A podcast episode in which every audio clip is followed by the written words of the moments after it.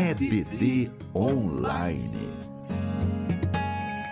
O podcast da Igreja Presbiteriana de Anápolis. Olá, seja muito bem-vindo ao podcast da Igreja Presbiteriana de Anápolis. Eu sou o pastor Lucas Quintino. Eu sou Fabrício Guimarães. Hoje nós estamos com o nosso time descalcado. Laís não está aqui com a gente, mas mesmo assim vamos estudar a confissão de fé num dos capítulos mais interessantes e importantes da confissão, o capítulo 11, que trata da justificação pela fé. Se liga aí no texto da confissão. Vamos lá, primeiro parágrafo. Os que Deus chama eficazmente também livremente justifica. Esta justificação não consiste em Deus infundir neles a justiça, mas em perdoar os seus pecados e em considerar e aceitar as suas pessoas como justas. Deus não os justifica em razão de qualquer coisa neles operada ou por eles feita, mas somente em consideração da obra de Cristo, não lhes imputando como justiça a própria fé, o ato de crer ou qualquer outro ato de obediência evangélica, mas imputando-lhes a obediência e a satisfação de Cristo. Quando o recebem e se firmam nele pela fé, fé esta que não tem de si mesmos, mas como dom de Deus. Você vai reparar que nós vamos citar muitos textos do apóstolo Paulo, mas o primeiro deles está aqui em Romanos 8, capítulo 30, que diz o seguinte: E aos que predestinou, a esses também chamou, e aos que chamou, a estes também justificou, e aos que justificou, a estes também glorificou. Esse primeiro parágrafo ele é interessante porque, além da descrição completa da justificação que nós temos diante de Deus por meio da obra de Cristo, o objetivo daqueles teólogos também era reforçar dois pontos principais que eram discutidos naquela época. O primeiro deles é em função da infusão dessa justificação no homem, que é um conceito ensinado pela Igreja Católica que diz basicamente que o homem recebe essa justificação e se torna justificado diante de Deus por ele mesmo. Ele recebe como um dom de Deus, por exemplo, algo a si que seria a justificação. Sendo que aqui nós temos uma declaração firme de que nós não temos essa justiça. Essa justiça nos é dada pela obra de Cristo. E, na verdade, ela nem nos é dada. Né? Nós temos aqui uma justiça de Deus porque ele não olha para nós, ele olha para Cristo. O outro ponto que também é destacado por conta de ensinamentos daquela época é uma visão arminiana, de que existia uma imputação da justiça diante de Deus em nós, como se ela ocupasse o lugar da fé, o que também não é verdade. Nós somos justificados inteiramente por meio da obediência, da morte e ressurreição de Cristo que foi sem pecados. Nós continuamos pecadores, continuamos falhos, então a gente percebe esses dois pontos interessantes nesse primeiro parágrafo. Num primeiro aspecto, que é o mais importante, a gente reconhecer que somos justificados por conta da obra de Cristo, mas também é, enfrentar de forma objetiva dois ensinamentos que eram da época. Um deles de que a justiça era dada ao homem, existia essa infusão de justiça no homem, e o outro de que existia uma imputação de justiça no lugar da fé. E não é esse o nosso entendimento. É isso mesmo, Fabrício. O texto aqui da, da confissão, ele deixa claro o que é a justificação. Porque a justificação é um ato de Deus em relação ao pecador eleito pela graça do Senhor, no qual Deus ele imputa a obediência e a satisfação de Cristo. O que significa isso? É que Deus, como justo juiz, declara justo o pecador. Sim. É, parece injusto, mas porque Cristo pagou pelos pecados, isso se torna legítimo. E Deus atribui ao pecador toda a santidade, toda a dignidade, toda a obediência, toda a glória é, de Jesus àquele que não tem esse mérito, que não tem essa, essa dignidade. É de fato uma doutrina muito bonita, confortante e e traz muito, muita alegria para o nosso coração, mas ela é também uma doutrina bem delicada, porque especialmente é, em volta do que significa a justificação e como ela, ela é alcançada pelo pecador, é que foi justamente as, todas as controvérsias em volta da reforma. Sim. Né? Tudo, tudo aquilo que a reforma protestante, no seu todo, no, no seu sentido mais lato, questionou na tradição romana foi justamente como que um pecador é justificado da, da sua culpa e da sua, da sua condenação diante da obra de Jesus Cristo. É interessante a gente lembrar, por exemplo, que o próprio Lutero, quando teve aquele insight né, sobre a fé que justifica o pecador, estava lendo Romanos, uhum. e aí ele percebe que havia um grande abismo entre o ensinamento do apóstolo Paulo e de todo o Novo Testamento em geral e aquilo que estava sendo pregado nas igrejas. Perfeito. É justamente a beleza da justificação é como nós somos aceitos justos diante de Deus. Entretanto, nós na prática não somos justos. Uhum. Mas nós somos considerados e declarados justos mediante a obra de uma outra pessoa. E aqui a gente volta para o que a gente vem estudando na confissão de fé. De Cristo, uhum. o mediador, Cristo que é o fiador, Cristo que, que realizou uma obra que nós não éramos capazes de executar. Isso fica claro aqui na primeira parte do parágrafo, né, que é justificação não consiste em infundir neles justiça. Isso.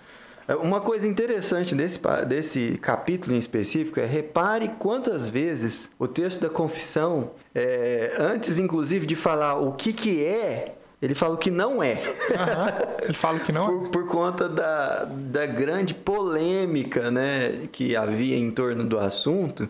E para ser preciso, ele, o texto da confissão ele tenta cercar, assim, falou, olha, não vai por esse lado aqui não, não é isso que nós estamos querendo dizer, não é para essa direção que nós estamos caminhando. Justificação é um ato de Deus em relação ao pecador. Vai ficar mais claro aqui nos próximos parágrafos os detalhes que eles, eles resolvem comentar e descrever. Vamos lá então para o segundo parágrafo. A fé, assim recebendo e assim se firmando em Cristo e em sua justiça, é o único instrumento da justificação. Ela, contudo, não está sozinha na pessoa justificada, mas sempre anda acompanhada de todas as demais graças salvíficas. Não é uma fé morta, mas a fé que age pelo amor. Gálatas capítulo 5, versículo 6, é um texto que é, expressa literalmente algo que está colocado aqui nesse parágrafo, que diz o seguinte: Gálatas 5,6: Porque em Cristo Jesus nem a circuncisão nem a incircuncisão tem algum valor, mas a fé que atua pelo amor. E um outro texto, João capítulo 1, versículo 12, que diz o seguinte: Mas a todos quantos o receberam, deu-lhes o poder de serem feitos filhos de Deus, a saber, aos que creem no seu nome. Nesse parágrafo, a gente tem aqui um reforço sobre a fé em si, sobre o papel da fé, sendo aqui, inclusive, dito que, em sua justiça, a fé é o único instrumento da justificação. Em outras palavras, a gente precisa desistir de confiar em nós mesmos e confiarmos em Cristo.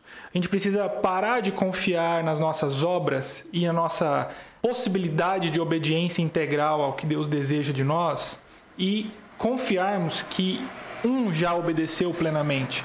Compreender que essa fé, ela transfere, ou nós, ou melhor, nós depositamos essa fé naquele que é capaz de cumprir os preceitos de Deus, o qual nós não conseguimos. É a gente entender que por mais que, a, que, que nós tenhamos fé, ela ainda não é nossa. Não é uma virtude da nossa natureza, é algo dado, um dom de Deus em nós. E aqui a gente percebe então uma conclusão interessante que é, não basta essa fé propriamente, uma fé morta. A gente vai até desdobrar para uma interpretação de Tiago, numa descrição de Tiago, de uma fé que sem obras ela é morta, mas especificamente nós confiarmos, depositarmos a nossa esperança em Cristo, cientes de que nós não somos capazes de exercer a obediência esperada por Deus para nos apresentarmos justos diante dele, mas que também essa fé ela é uma fé e o termo é muito bonito aqui no final. Uma fé que age pelo amor, conforme o texto de Gálatas 5, 6. É importante você que está nos ouvindo prestar atenção no fato de que a fé é o instrumento pelo qual nós temos acesso à justificação. Ela em si não é aquilo que nos justifica, né?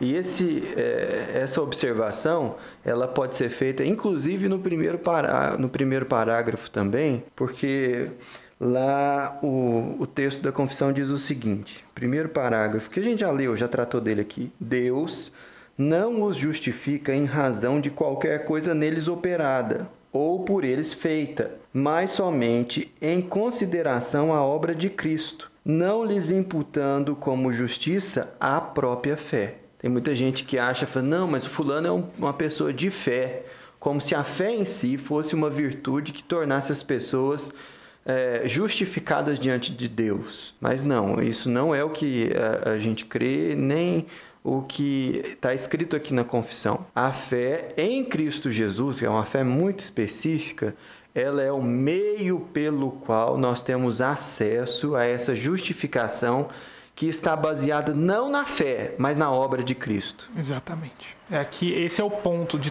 de, de, tudo que a gente vai tratar nesse, nesse, nesse capítulo da justificação. É entender justamente isso. Que a obra ela já foi totalmente completa em Cristo por Cristo e que de nós nós temos por uma graça, por uma livre graça de Deus, tanto somos justificados, como a gente vai perceber que somos é, tomados por adoção. Algumas outras coisas a gente precisa amadurecer e vamos ter aqui a ação do Espírito da palavra em nós. Mas especificamente a justificação não, não tem obra em nós ou que parte de nós rumo à justificação. Toca o barco, vamos lá. Terceiro parágrafo. Cristo, por meio de sua obediência e morte, pagou plenamente a dívida de todos os que são assim justificados. E em lugar deles fez a seu Pai uma satisfação própria, real e plena. Contudo, como Cristo foi pelo Pai dado em favor dos justificados e como a obediência e a satisfação dele foram aceitas em lugar deles, ambas livremente e não por qualquer coisa neles existente, a justificação deles provém unicamente da livre graça, a fim de que tanto a perfeita justiça como a graça abundante de Deus possam ser glorificadas na justificação dos pecadores. Romanos capítulo 5, os versículos de 8 a 10 e também o 19 dizem o seguinte: Mas Deus prova o seu próprio amor para conosco pelo fato de ter Cristo morrido por nós, sendo nós ainda pecadores. Logo, muito mais agora, sendo justificados pelo seu sangue, seremos por ele salvos da ira. Porque se nós, quando inimigos, fomos reconciliados com Deus mediante a morte do seu filho, muito mais, estando já reconciliados, seremos salvos pela sua vida, porque, como pela desobediência de um só homem, muitos se tornaram pecadores, assim também, por meio da obediência de um só, muitos se tornarão justos. Esse parágrafo me ajudou bastante numa coisa que eu já vinha pensando há muito tempo. Conforme a gente vai tendo contato com textos mais teológicos em si, doutrinários, a gente vai encontrar um, uma declaração típica que em Cristo Deus satisfez plenamente a sua justiça. Eu sempre pensei bastante sobre isso, sobre o que quer dizer essa satisfação de Deus plenamente dessa justiça. Bom, se nós somos justificados, há justiça sendo feita. Essa é a justiça de Deus. E aqui tem três pontos que esse parágrafo vai nos ajudar a esclarecer. Em primeiro lugar, se a gente olhar para a criação e para o propósito de Deus, a gente vai perceber que Deus desejava do homem obediência. Bom, nós não somos capazes de ter uma obediência plena. Alguém precisava obedecer por nós. Agora, por conta do pecado que ainda há em nós, a gente sabe que o pecado só produz uma coisa diante de Deus, que é a morte. De certa forma, a gente precisou que alguém morresse no nosso lugar. E, com base nesses dois pontos, há então uma reconciliação com Deus. Quando a gente pensa assim, alguém obedeceu plenamente, alguém morreu carregando todos os pecados. Pronto, a justiça de Deus está satisfeita. Satisfeita plenamente. E aqui esse parágrafo nos ajuda a entender isso. A partir de agora, nós que entendemos que somos justificados e não é porque por imputação da fé, não é por, por obediência da nossa parte, não é por virtude nenhuma nossa. É uma obra feita por outro, o nosso mediador, Cristo Jesus. Nós agora podemos compreender mais facilmente de que forma a justiça de Deus foi feita. É tão interessante isso que você está falando, ô Fabrício, que questiona muito o nosso jeito de pensar religião e o nosso relacionamento com Deus, né? Porque, em geral, nós somos muito egoístas e orgulhosos. Uhum. De forma que estamos muito ocupados conosco mesmo e também nos relacionamos com Deus como se tudo que é virtuoso e valoroso viesse de nós. Todo o esforço que a gente tem uhum. por alcançar Deus e por buscar a Ele e tal como se isso fosse alguma coisa que realmente tivesse origem em nós ou que pudesse acrescentar alguma justiça a, a nossa condição. E não é nada disso.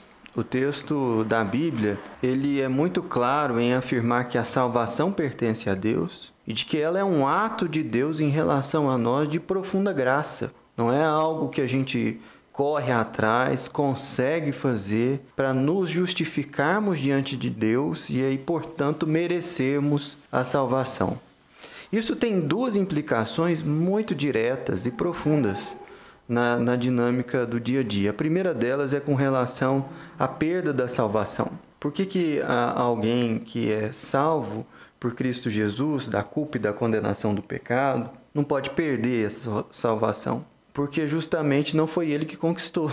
Uhum. Não, foi, não foi o esforço pessoal e a obediência, a devoção que levou alguém a ser salvo. Foi uma obra de Cristo, foi uma declaração do Pai foi uma aplicação da obra feita pelo Espírito. E é por isso que o apóstolo Paulo, lá no Filipenses, no começo do texto, da carta dele, ele fala: Olha, eu estou plenamente certo de que aquele que começou a boa obra em vós há de completá-la. Então ele é muito convicto de que a salvação não é algo que possa ser perdido. Vai ficar claro mais à frente, no próximo parágrafo, de que de fato a gente pode viver em coerência com essa realidade, isso é muito ruim. Uhum. Mas salvação não é uma coisa que se perde.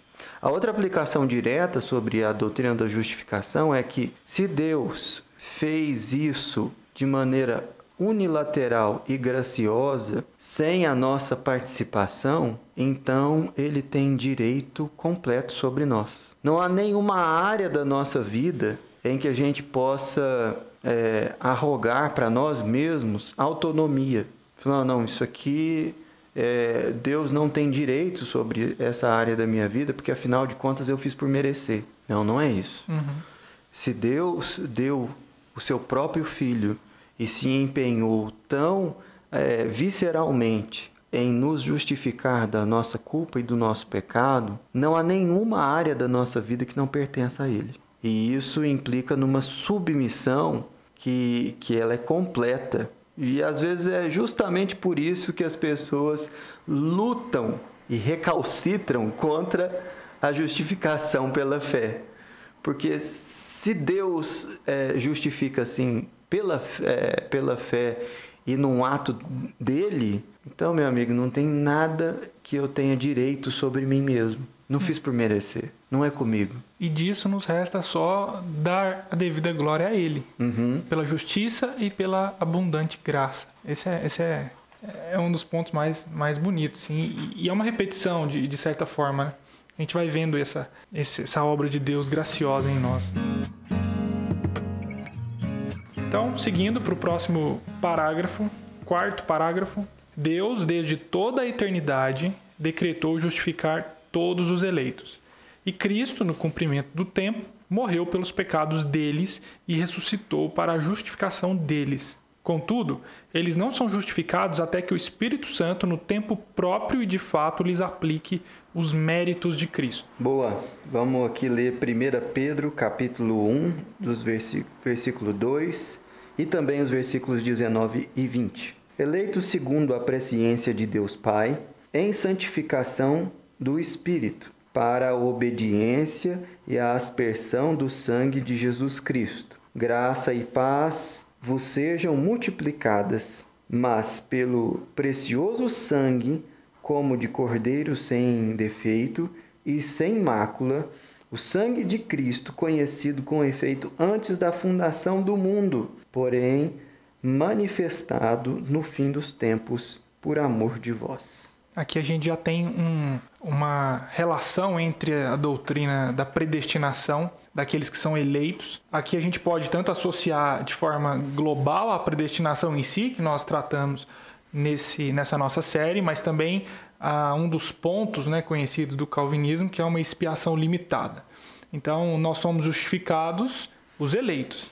Não, não são todos justificados diante de, de Deus. E aqui entra um outro ponto. Desde a eternidade, nós somos justificados, por conta da presciência de Deus. Na cruz, em Cristo, há dois mil anos, nós fomos justificados. Mas aqui o parágrafo traz um, um aspecto importante para nós hoje. Nós somos justificados no espaço-tempo, na nossa vida. Em determinado momento, o Espírito age em nós nós somos regenerados, nós então podemos nos voltar a Cristo pela fé que nos é dada, e daí então nós somos, a partir disso, justificados diante de Deus. Isso também era um ponto que era discutido bastante na época sobre essa justificação, que todo mundo já era justificado. Não. Existe um momento crucial nas nossas vidas em que somos regenerados e, a partir de então, justificados. É curioso que você direcionou a sua argumentação em relação ao restante da doutrina da salvação. Mas fica claro aqui também no texto que há um link direto entre a doutrina da justificação e a também do ser de Deus. Um Deus trino se envolve completamente na obra da justificação. Uhum. Ela é um ato de Deus Pai com base na obra do Filho que se aplica a nós por aquilo que o Espírito Santo realiza na nossa vida. Né? Então, não é assim só Deus Pai que justifica, porque ele justifica com base no Filho. E isso tudo não teria efeito algum se o Espírito Santo, na nossa história, no curso da nossa vida, não nos encontrasse é, e, e derramasse sobre nós os dois elementos que fazem com que a justificação se manifeste definitivamente na nossa vida, que é o arrependimento e a fé. Arrependimento dos pecados por fé na pregação da palavra e também a fé em Cristo Jesus, de que ele é não somente o filho de Deus, mas que ele também pagou o preço das nossas das nossas culpas, né, da nossa condenação. Então, você tem a Trindade toda aí envolvida na obra da justificação do pecador. Parágrafo 5 Deus continua a perdoar os pecados dos que são justificados. Embora nunca possam cair do estado de justificação, podem, contudo, por seus pecados, incorrer no paternal desagrado de Deus e ficar privados da luz de sua graça, até que se humilhem, confessem os seus pecados, peçam perdão e renovem a sua fé e o seu arrependimento. Mateus capítulo 6, versículo 12 diz: E perdoa-nos as nossas dívidas assim como nós temos perdoado aos nossos devedores. Aqui a gente continua com uma ideia central, né, que vai permeando todos esses parágrafos, que não tem em nós, ou melhor, nós não somos colocados diante de Deus com nenhuma justiça própria. Aqui a gente tem aqui uma reafirmação de que nós continuamos pecando e Deus continuamente nos perdoa dos nossos pecados. Agora, nós pecamos tanto que em determinados momentos nós somos repreendidos, corrigidos, admoestados por Deus e a gente precisa se lembrar sempre que ser corrigido por Deus não é algo tão simples assim, é muito sério mas que nós não deixamos de ser justificados. Da mesma forma que eu não perco a salvação, tampouco eu vou deixar de ser justificado diante de Deus. Porém, a gente precisa sempre se voltar a Deus, renovando a nossa fé, sempre atentos a um arrependimento sincero dos nossos corações. Isso acontece porque Existe uma obra do Espírito em nós, mas também nós aprendemos com a palavra de Deus. O Espírito Santo nos convence que aquilo é verdade e a palavra de Deus tem que nos mudar continuamente, no sentido de, de aprendermos para então nos arrependermos diante de Deus. Mas é o foco principal a gente vê, nós não vamos perder essa justificação da mesma maneira que nós não deixaremos de ser salvos uma vez que somos eleitos.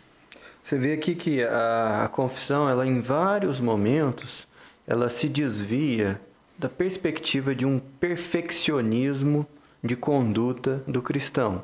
Ela é muito enfática quando fala sobre a nossa busca por santidade, que nós temos que mirar na perfeição, ao mesmo tempo que deixa bem claro, não só nesse capítulo, mas em outros também que a gente já comentou, de que, olha, você nunca será uma pessoa impecável até que você seja glorificado no final desse processo todo. E aí é interessante esse, esse ponto, porque deixa a gente também não duvidar que nós somos justificados por Deus por conta que cometemos esse ou aquele pecado, Uhum. né?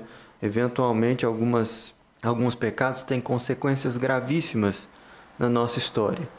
E porque a gente cometeu algum pecado desse ou então porque está envolvido num, num, numa situação aí de consequências graves do pecado, alguém poderia questionar, falar, poxa vida, mas então eu não devo ser justificado.